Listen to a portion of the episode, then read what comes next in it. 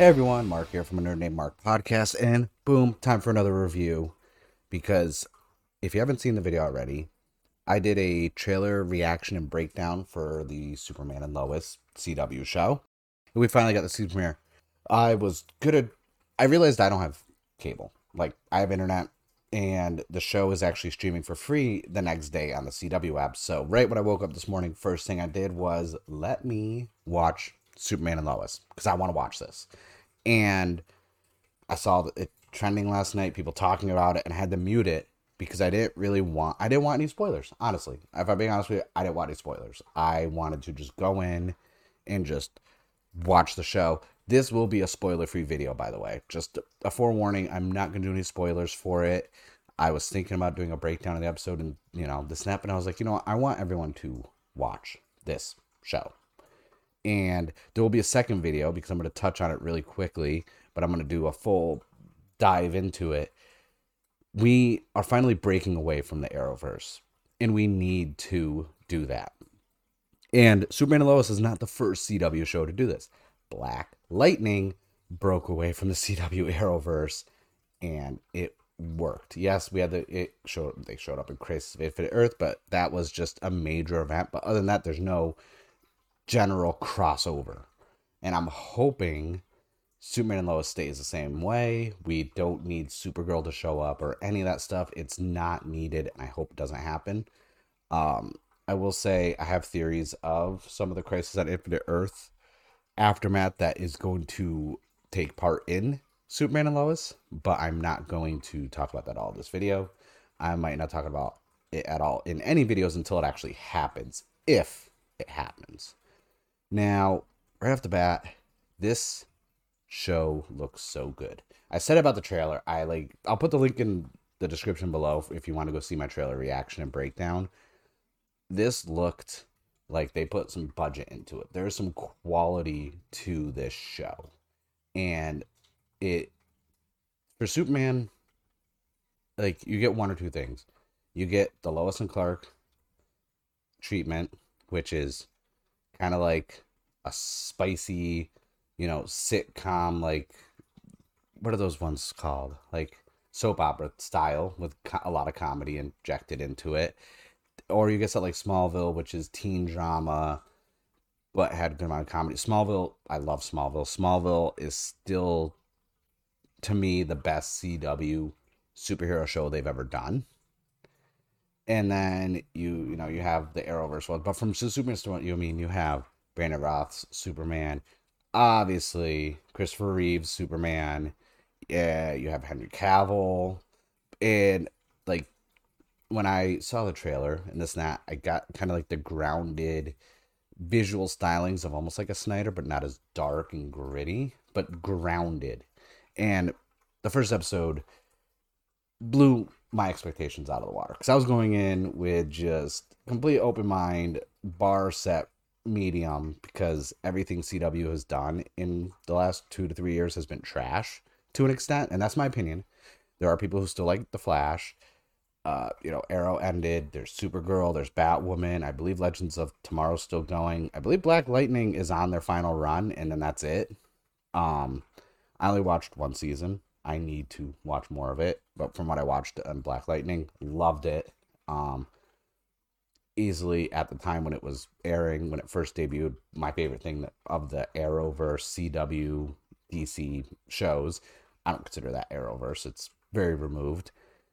Superman Lois too. Like this is very a good balance of the Clark and Lois as parents and their parent drama, dealing with two 15 I believe, well, they're freshmen. So freshmen are what, 14 year old sons. And then you got just, we didn't get reintroduced to Superman, which I loved. We had a montage in the beginning that maybe took up the first like five minutes, just kind of narrated explaining Superman. We didn't need another origin story. If you don't know that Superman is an alien from Krypton that crash landed on Earth when his planet was destroyed, and he was found on a farm and raised by Martha and Jonathan Kent and Smallville, and then eventually became Superman. And his secret identity is Clark Kent, and he's a reporter for the Daily Planet. And if you don't know any of that stuff already by now, we don't need it like shoveled into us. Because that's the one thing. Whenever a new franchise or reboot or anything happens with a character, we kind of get forced into their origin story again. This one very nice, and the cinematography was great. There were some nods to the comic books, like kid. You know, he brought a hat over to a kid. Kid said, "Nice suit." He said, "Thanks." My mom made it. Flies off. I was instantly just lost it because I was like, "Hmm, that is from the comic. I like that. I like the comic book nods. I like that it's doing its own thing. So it's about, you know, 14, 15 years after Lois and Clark get married. And the show is kind of showing, you know, them going from Metropolis back to Smallville. And it's been years. And kind of how more of the balance of Clark Kent, the father, and also having to be Superman, the hero. And I was like, this works. I love it uh, it it doesn't hold your hand and pander with telling the story in the dialogue. Even the dialogue doesn't seem cheesy at all. It's there's a few one-liners here and there where I'm like, mm, but it's still worked, and I'm trying not to spoil things because I don't want to spoil anything. So I'm trying to like choose my words carefully. It's not it's not what everything else that's it's not how the cheesy CGI and bad dialogue of Batwoman. That is not in this. The bright, quirky, but kind of being serious at times Supergirl, that's not it. Because that's one of my worries because I didn't watch a lot of Supergirl. I watched the first season and then I watched some of the crossover stuff and Crisis of Infinite Earths. And I did get back into Supergirl because I was curious when Tyler was coming in as Superman. Because even though at my age, me and my lady, our guilty pleasure, we watched Teen Wolf, and I thought he was really good as Derek, and I was like, he's a good actor, he can play the part. And then you see, you know, he was on Supergirl. I was like, he looked the part, but the writing and the dialogue they gave him, and I was just like, when I heard it wasn't the same writers or anybody that was doing Supergirl, I was really excited because I was hoping it wasn't going to be another like vis not just visually, but just the tone and dialogue and just production would feel like Supergirl, because that would have put me off on the show. Because a lot of the CW production stuff now is just like, I don't like it. So, visually, mm, I grew like I live in Southern California now, but I grew up on a farm, middle of nowhere. You got to drive 20, 30 minutes to get to the city. Growing up late 80s early 90s in a farm town like i know what it's like to not have anything to do so the way smallville was portrayed in this episode i was like yeah this is accurate this is this is kind of how it's like like you know you have bad cell service there was a strip of road where i grew up where like if you had verizon or at&t it was a mile and a half strip of no service so it wi-fi I've had to have Wi Fi in the house with like extenders out by the barns just so I could have Wi Fi on the whole entire property. So I know all that stuff firsthand. And I was like, yay, there's representation for us farm town people. But it just seemed really cool that we're getting Smallville. It almost feels like, in my head, almost like a sequel to Smallville. Like, we'll just hypothetically, it's, you know, 15, 16 years after Smallville, even though we know because of Crisis it's on Infinite Earths, it is a different Superman, it's a different Earth. Where did Crisis of Infinite Earth happen? Like anyone who's surviving superheroes all got put on Earth Prime, which is where this takes place. But that's besides the point. Crisis of Infinite Earth, honestly, if they do do tie-ins from post, like everything that happened there, I'm not gonna be mad. But at the same time, does not exist to me anymore. Like the it just isn't. But comparing it to like other CW shows, like this is we don't need to be a part of the Arrowverse anymore. They, we really don't need any. Like, there's no more crossovers. We don't need them anymore. Arrow is done. The run is over. The, the Arrowverse needs to just be put to bed. Crisis of Infinite Earth should have done that.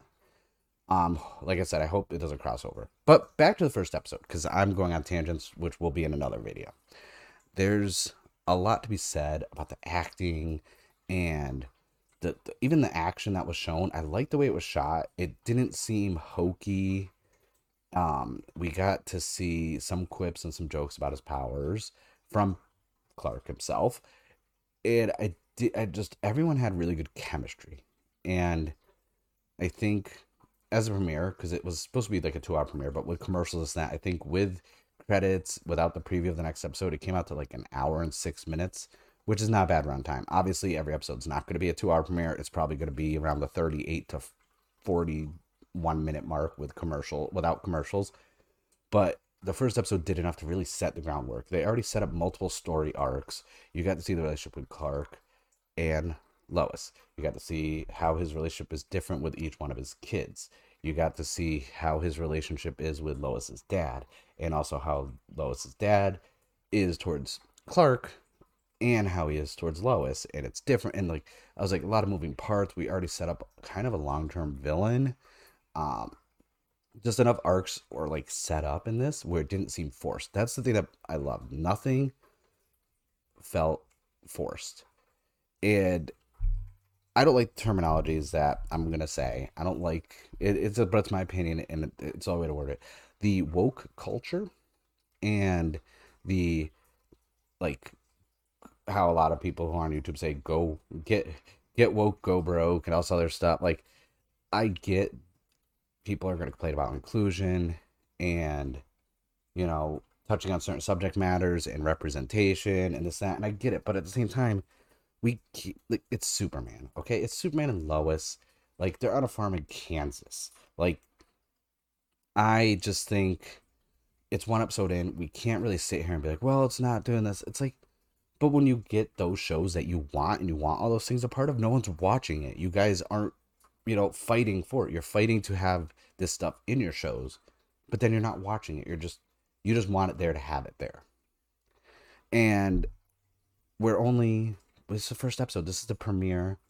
It was great. I love the like the filming of it was really good. That's the main thing I'm gonna say. I, I just want to spoil things, honestly. I really do. Uh, but I think it's one of those shows where right now it's going to save CW's superhero universe, whatever showverse, whatever they want. I'm not calling it the Arrowverse. The Arrowverse is dead to me. But man, this is this is so far removed from that. And this is like I want to know what the budget was. I want to know production value and this net because like how much what they put into this. Because if the whole entire show is gonna look like this, if they just did all this just for like the season premiere, I mean that's gonna kind of suck. But if the whole show keeps the theme, how it like the the tone, the theme, the atmosphere, the filming style, and the writing, this is gonna be one hell of a show. This is a show that's gonna like really bring in the numbers and kind of get some validity back to the DC properties that are on CW. Because as of right now, I don't know what other I know a couple shows got renewed, this and that. I don't think they plan on bringing any new shows in. But if you haven't already, definitely check out Superman and Lois. This was a spoiler free review, but I, I just don't know how to review things without spoiling things. So I'm trying. If that doesn't pan out, I will start just doing spoiler reviews starting next week because this is a show I'm going to watch every week now. I wasn't, I was like, okay, I'm on the fence, but after watching the premiere, I'm like, yep, definitely watching this every week. That is no questions asked. But that is my spoiler free review and rant of how much I like Superman and Lois episode one. Uh, in the comments below, let me know what you thought of the show. If you checked it out or if you plan on waiting to binge watch it, because usually that's what I do. But now I'm watching it every week. Uh, let me know what you think of the Arrowverse or what's left of it. Because I don't know. After this, I was like, man, the other shows have to step up their production value and writing because Superman and Lois just killed it. And I'm a big fan of, you know, The Flash, Supergirl, Batwoman in the comics, this and that. But the shows, there's been something lost in translation.